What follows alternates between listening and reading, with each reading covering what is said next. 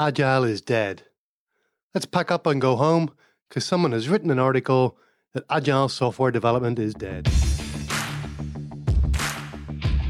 Welcome. This is the Scrum Dynamics podcast. I'm your host, Neil Benson, and the aim of this show is to help you apply the Scrum framework to a successful Microsoft Business Applications project. On this show, we believe that Scrum can help you slash your project costs, shrink your project timelines, mitigate your technical risks, and deliver better quality software that everyone will love and that you'll have more fun doing it. But somebody has written an article. Somebody has sent me that article. It's Agile Software Development is Dead. There's one of these articles written at least once a year, often published on Medium, and it's written by an experienced software developer who was on a project that used Scrum or some other Agile approach, and that project went badly, so they want to write an article to warn everybody that agile software development is dead, even though it was an agile project. Like, agile projects are supposed to guarantee success and, and the sweet smell of roses. This particular article was sent to me by one of the Customery Academy students who wrote to me like his hair was on fire. Agile is dead. What are we going to do now? I'll link to this particular article in the show notes, but type Agile is dead into Google and you'll get 15.8 million results. I usually prefer Bing, but Bing has got 33 million results for the same search term. So please use Google to search for Agile is Dead because it'll appear less dead on Google than it does on Bing. Pick any article that you find where it sounds like the writer really thinks or, or hopes Agile is dead.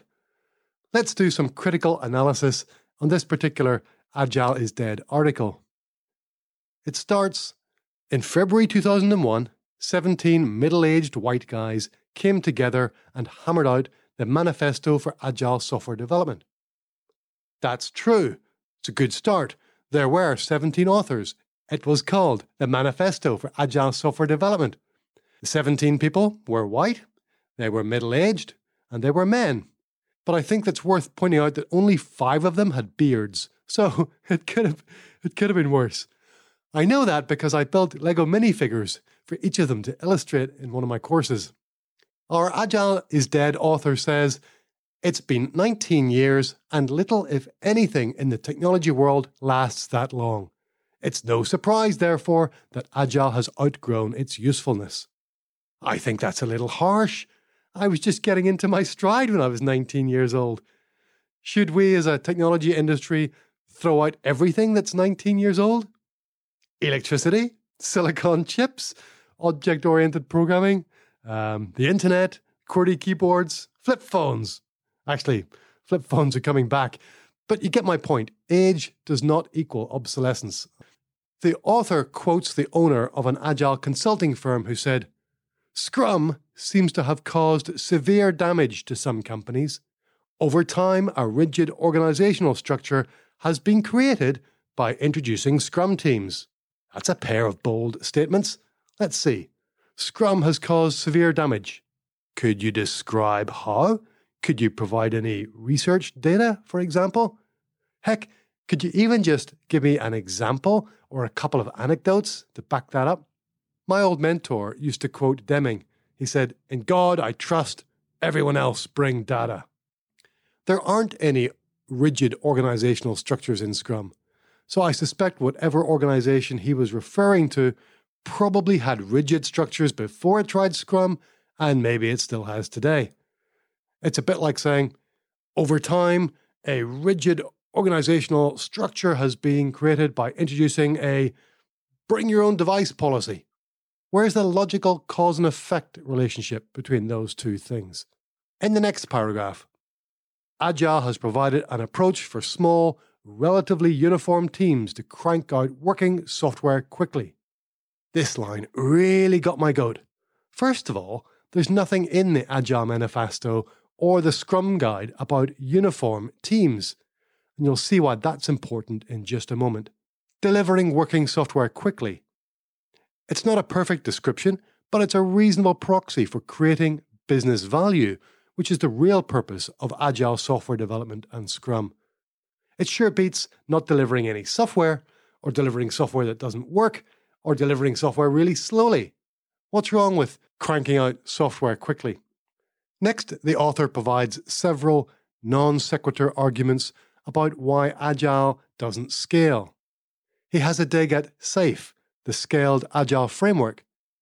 And it's true that SAFe has its detractors, including Ken Schwaber, who's the co creator of Scrum.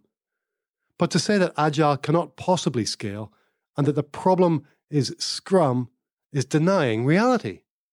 It's like saying, hey, Spotify, I don't believe that you used an agile approach to develop your software.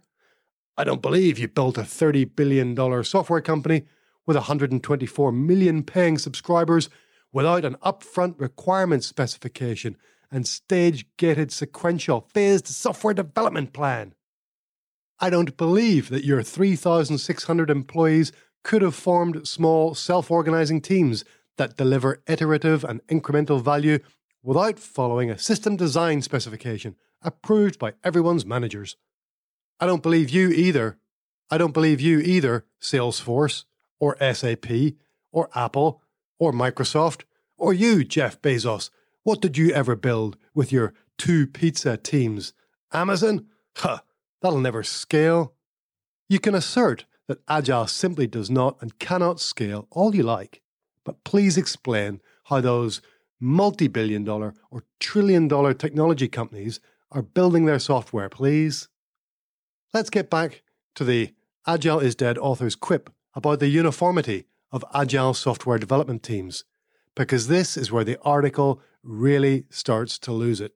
Apparently, according to this author, when it comes to Agile, the big elephant in the room is diversity, or lack of it. It's true, the Agile Manifesto was devised by 17 middle aged white guys.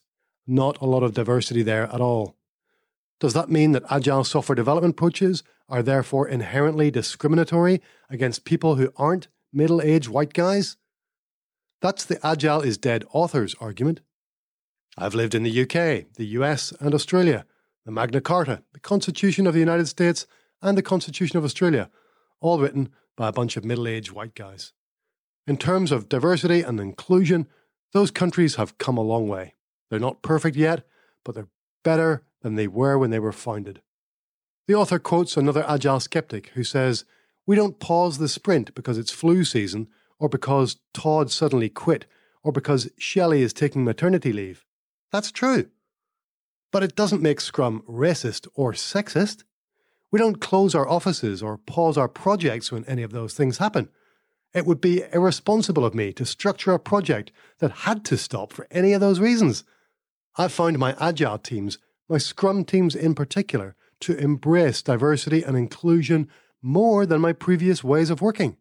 My scrum teams are self organizing. So if someone needs to take a few weeks carer's leave, then we can easily figure it out. If a development team member wants to work three days a week, we can accommodate that. No sweat. If someone without any experience wants to join our team, we'll give them a supportive, safe space to grow their skills and become a professional. If someone has moved to our country from another country and our language is not their first language, we'll embrace them. We don't need laws to do that. We don't need a manifesto to do that. We don't need HR policies to tell us to do that. We practice Scrum, and respect is one of our five core values. Now, we'd never let the team pause the project when we couldn't be there because we care almost as much about our team and its goals as we do about ourselves and our own families. By the way, I don't expect you to have a certification in Scrum or be an expert in it if you're going to criticize Scrum, but at least have read the Scrum Guide. If you had read the Scrum Guide, you'd know Scrum is a framework, not a methodology like you asserted in your article. Framework is the fourth word in the first line of the Scrum Guide. Scrum is not a method, is in the fourth paragraph. A framework is a scaffolding within which you can bring other practices so that Scrum works for you and your team and your organization and its goals and whatever constraints you have to live with. If Scrum was a methodology, it would be prescriptive. It would tell you exactly how to do things, and it would be a 400 page manual to rival Prince2, or, or SAFe for that matter. What I would really love to read about from any of the authors of any of the Agile is Dead articles is a better alternative. that would be really something worth reading. Certainly better than your clickbait headline article. Borrowing from Winston Churchill, many software development approaches have been tried and will be tried in this world of sin and woe. No one pretends that Scrum is perfect or all wise. Indeed, it has been said that Agile is the worst approach to software development, except for all those other forms that have been tried from time to time.